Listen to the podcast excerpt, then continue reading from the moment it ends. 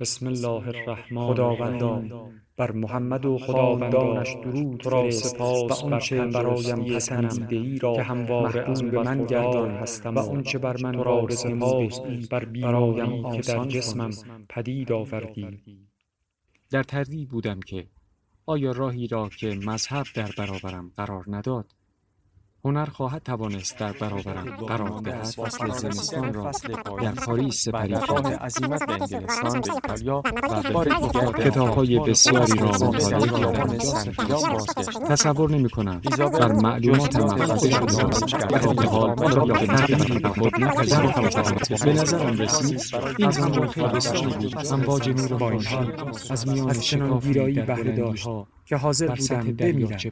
ولی از آن چشم و نپوشم تصویری همانند فولاد مزار چطور می‌توانم آوردم برای شما تشریح زیباترین که چه؟ زیبایی های عالم گشت.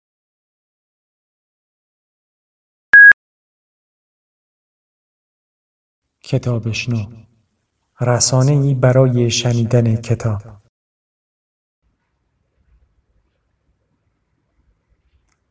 کتاب درباره معنی زندگی اثری مهم و خواندنی از مورخ و فیلسوف پرآوازه ویلدورانت است که در پی درخواست مردی به نگارش درآمد. آن مرد از وی درخواست کرد دلایلی به دست او بدهد که چرا نباید خودش را بکشد وگرنه خودکشی خواهد کرد.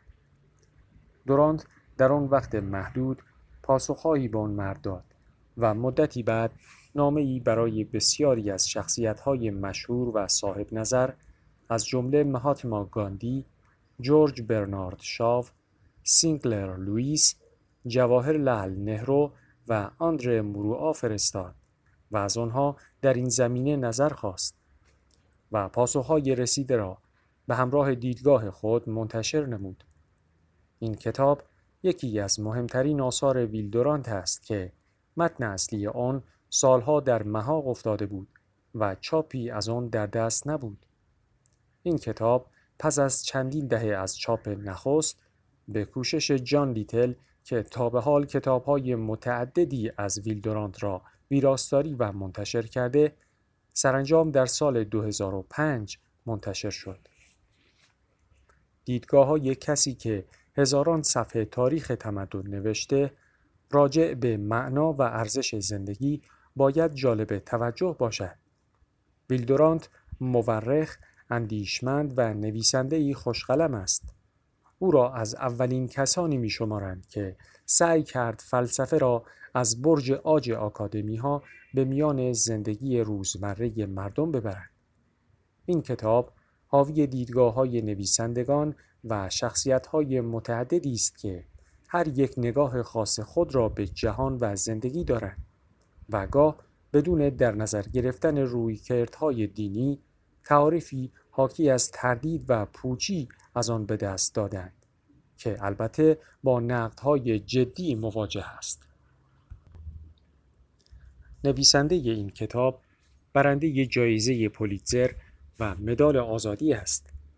او بیش از پنجاه سال از عمرش را صرف نوشتن مجموعه کتاب‌های معروف تاریخ تمدن نمود و در 92 سالگی کتاب قهرمانان تاریخ را منتشر نمود.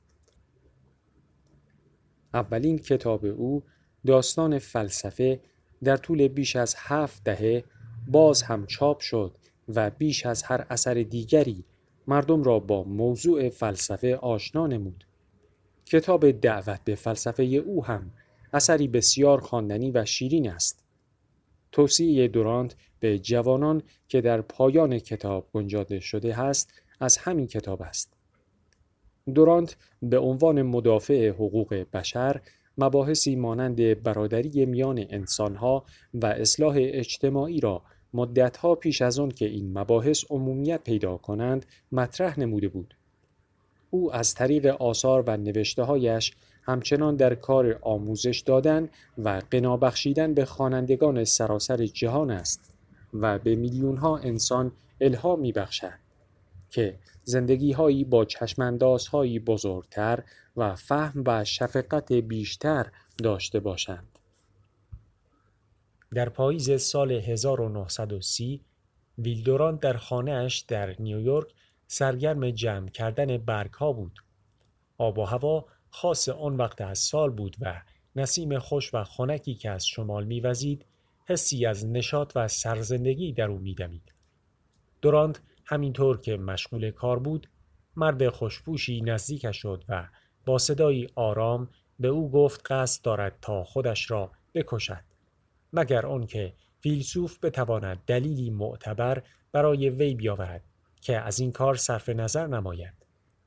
دوراند که فرصتی برای پرداخت فلسفی به این موضوع نداشت نهایت تلاشش را کرد تا دلیلی برای ادامه زندگی به دست آن مرد بدهد خود دوراند بعدها ماجرا را اینطور به یاد می آورد. به او پیشنهاد کردم کاری برای خودش دست و پا کند. ولی او یکی داشت. گفتم غذای خوبی بخورد. اما او گرسنه نبود. به او پیشنهاد کردم تا کاری برای خودش دست و پا کند. اما او بیکار نبود. گفتم تا غذای خوبی بخورد. اما گرسنه هم نبود. معلوم بود که دلیل های من تأثیری روی او نگذاشته بودند. نمی‌دانم چه بر سرش آمد. در همان سال چندین نامه اعلام خودکشی دریافت کردم. بعدها متوجه شدم که 284142 خودکشی بین سالهای 1905 تا 1930 در ایالات متحده رخ داده است. چه دوراهی دشوار و چه آماری و آمارهای اخیر حتی هشدار دهنده تر هستند. سازمان بهداشت جهانی تخمین زده که تنها در سال 2000 میلادی یک میلیون نفر به زندگی خود پایان دادند. در ایالات متحده به طور متوسط 8404 نفر در روز خودکشی می کنند که به 30903 مرگ به دست خود می انجامد. یعنی هر 1701 دقیقه یک نفر امیدش را وامی نهد و به زندگی خود خاتمه می بخشد. پس آیا اصلا عجیب است که پرسش جاودان فلسفه این باشد که معنی زندگی چیست؟ و آیا سوالی مهمتر از این می تواند وجود داشته باشد؟ اندیشمندان و فرزانگان در طول قرون متمادی برای صورتبندی پاسخهایی به این پرسش ابدی سعی و تلاش بسیار کردند. برای عدهای این کار یک موشکی فکری است و برای عده دیگر همانطور که دیدیم جواب این سوال معنایی بسیار عمیق و بالقوه نتایجی مهلک دارد. خود این سال حاکی از سوالهای فراوان دیگر است اینکه ما در این جهان چه می کنیم؟ آیا خدایی هست؟ اگر هست چرا این همه رنج می کشیم؟ اگر نیست فایده نفس کشیدنمان پس چیست؟ آیا وجودمان بر روی این کره خاکی صرفا آخرین تمرین برای نمایشی بهتری است که در پی می آید؟ یا هرچه هست همین است که هست؟ و اصلا هستی چیست؟ یک نمایش مزهک و عجیب و غریب کیهانی نوعی سازگاری اتفاقی اتم هایی که طی میلیون ها سال به آفرینش موجودات زیشعوری پر از خشم و هیاهو برای هیچ منتهی شدند یا معنای عمیقتری در کار است. دورانت می‌گوید این مسئله معنی زندگی مدتی طولانی اهمیت خاصی برای او داشت. از زمانی که ایمان دینیم را از دست دادم در مورد این مسئله به فکر فرو می رفتم و زمانهایی غرق در حالتی از دلسردی می شدم. شبیه دلهوره یا استرابی که در دوری معاصر اگزیستانسیالیست های فرانسوی و آلمانی از آن حرف زدهاند. قصد دارم مزه دهن شخصیت های سرشناس را در مورد معنی زندگی بفهمم. پاسخهای آنها را چاپ کنم و پاسخ خودم را هم اضافه نمایم. دورانت نشست و نامه ای نوشت. نامه ای که در طرح پشتش ها فلسفی بود و تنینی شاعرانه داشت. او آن نامه را برای یکصد نفر فرستاد و از آنها دعوت نمود نه تنها به پرسش بنیادی معنای زندگی به طور انتظاعی جواب دهند بلکه بگویند خودشان به طور عینی و خاص در زندگی چگونه معنا، هدف و رضایتمندی یافتند. به تعبیر دورانت سرچشمه های الهام و انرژی شما در چیست؟ هدف یا انگیزه نیروبخش زحمت و تلاش شما چیست؟ از کجا تسلی خاطر و شادمانی میابید؟ و دست آخر گنجتان در کجا نهفته است؟ مطمئنا دورانت امید داشت پاسخهایی که از چنین چهره های پرفروغی دریافت می کرد چیزی در خودشان داشته باشد که به پرسش آن بیگانه خوشلباسی که در آن روز پاییزی سال 1930 در باغش ظاهر شد جوابی در خور بدهد. در واقع قضیه فراتر از اینها بود. پاسخها بیش از آن که تاریک و اندوهبار باشد شوقانگیز و مثبت بودند و رفعت و ستایشی شادمانه را در هر واقعیت وجودی بیان می کردند. پاسخهای آنها همراه بود با بصیرتهایی شخصی در این زمینه که چگونه باید زندگی را معنیدارتر کرد.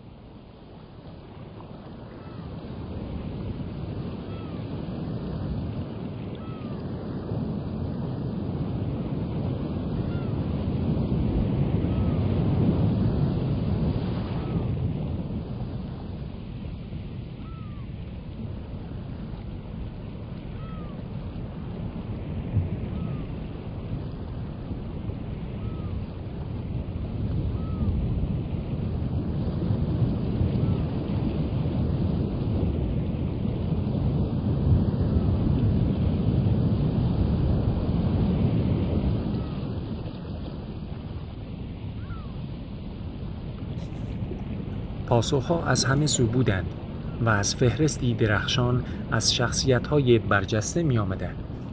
کسانی چون رهبر بزرگ معنوی موهانداسکی گاندی نخست وزیر وقت هند جواهر لال نهرو نویسنده بداخلاق آمریکایی اچ ال منکن نویسنده و طبیعتگرا تئودور درایزر سینکلر لوئیس اولین آمریکایی برنده جایزه نوبل ادبیات.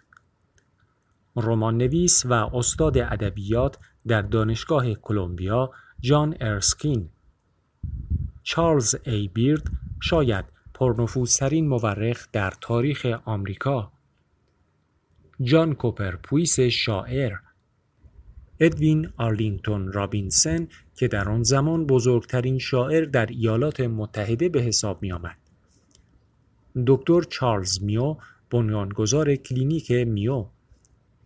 پیانیست و رهبر ارکستر نامدار روسی آمریکایی اوسیپ گابریلوویچ.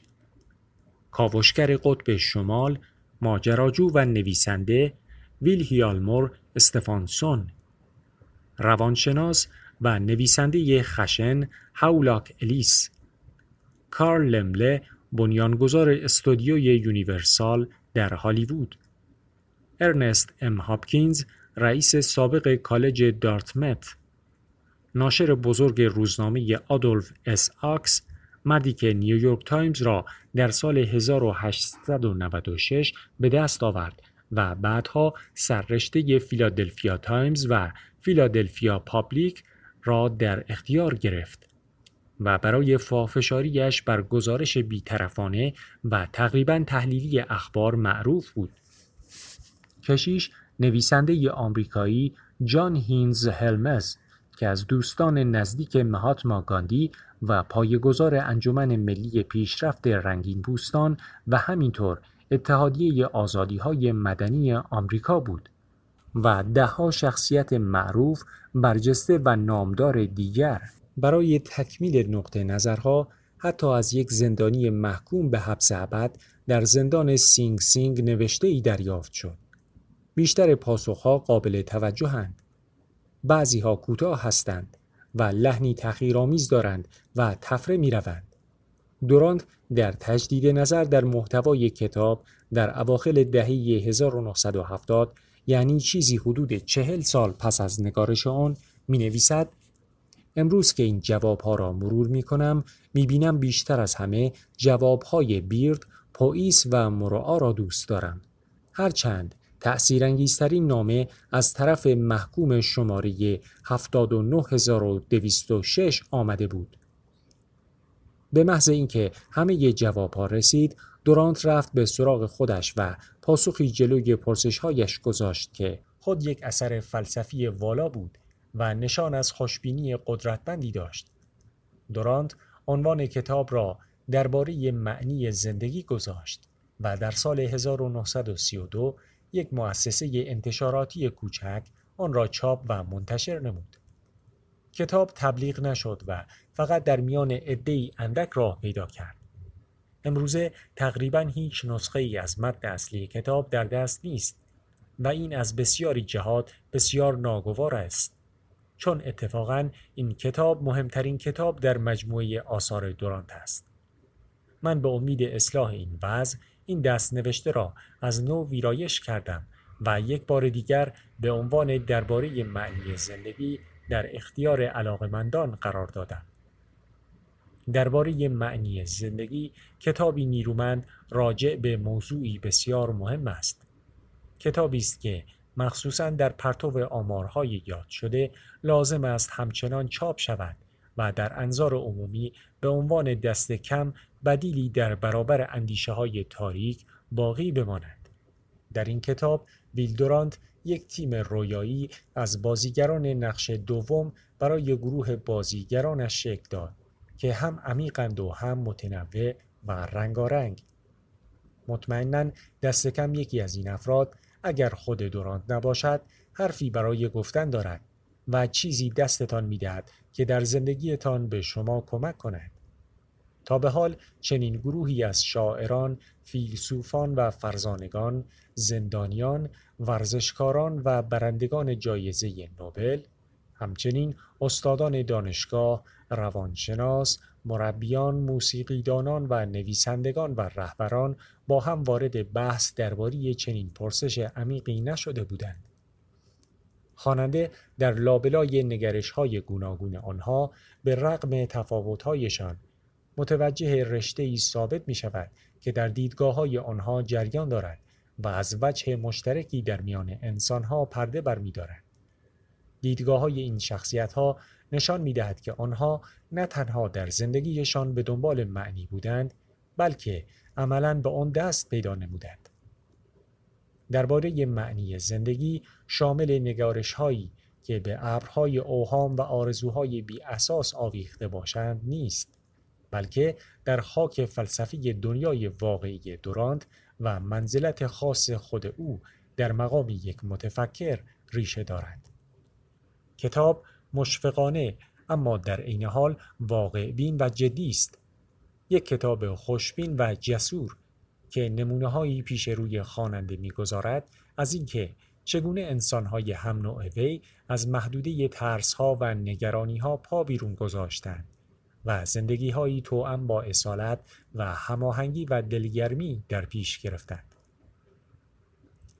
درباره معنی زندگی کتابی است که باید دست هر فارغ و تحصیلان دانشگاه و دانشجویی که بادبان برمیافرازد و سفرش را در دریاهای اغلب طوفانی و متلاطم زندگی شروع می کند باشد.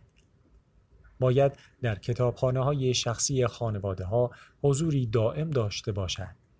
چون بر موضوع مهمی نور می افشاند و امیدی نو ارزانی می کند و پاسخ مثبت و روحی بخشی به این پرسش بزرگ فلسفی می دهد که معنی زندگی چیست؟ شاید همانطور که دورانت از آن بیم داشت یک کتاب صرف حتی وقتی به دست آدمهای رنج کشیده میافتد چه بسا در کاهش میزان خودکشی ها و روشن کردن زندگی ها کار چندانی نکند. اما باز هم به زحمتش می ارزد. جان لیتل. بخش یک. تمنای معنا. فصل اول.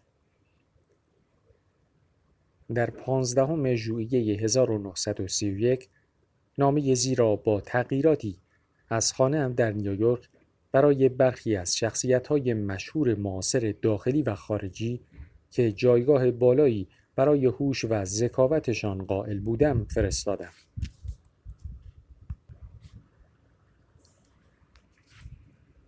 دوست گرامی آیا لحظه ای دست از کارتان می کشید و با من وارد بازی فلسفه می شوید؟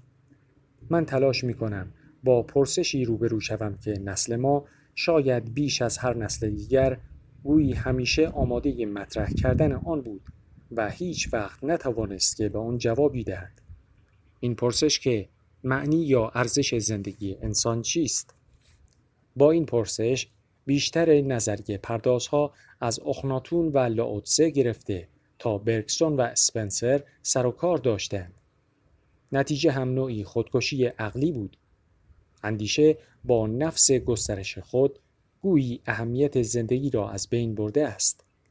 رشد و توسعه معرفت که برای آن این همه آرمانگرا و اصلاح طلب دست به دعا می شدند به سرخوردگی ختم شد که روح نسل ما را تقریبا در هم شکسته است.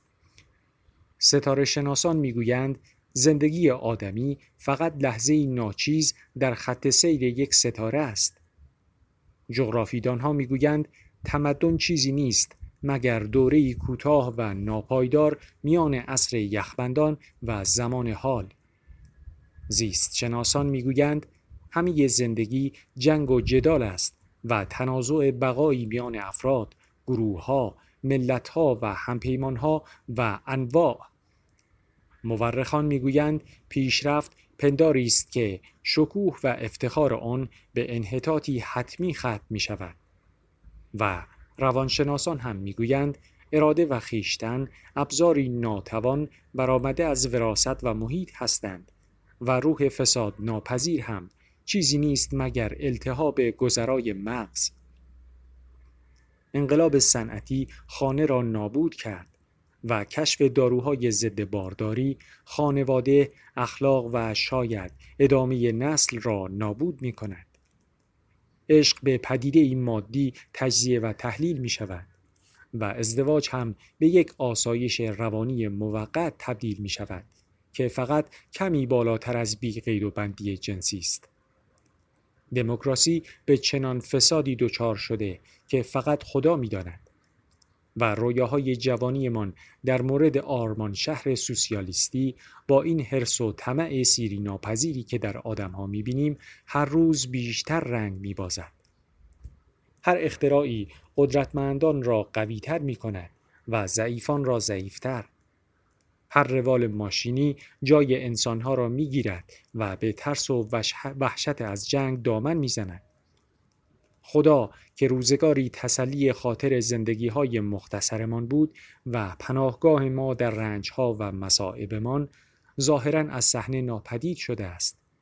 هیچ تلسکوپی، هیچ میکروسکوپی او را کشف نمی کند. زندگی در آن چشمانداز فراگیری که فلسفه نام دارد تکثیر نامنظم حشرات انسانی بر روی زمین است بیماری عظیمی است که باید زود چاره‌ای برایش اندیشید.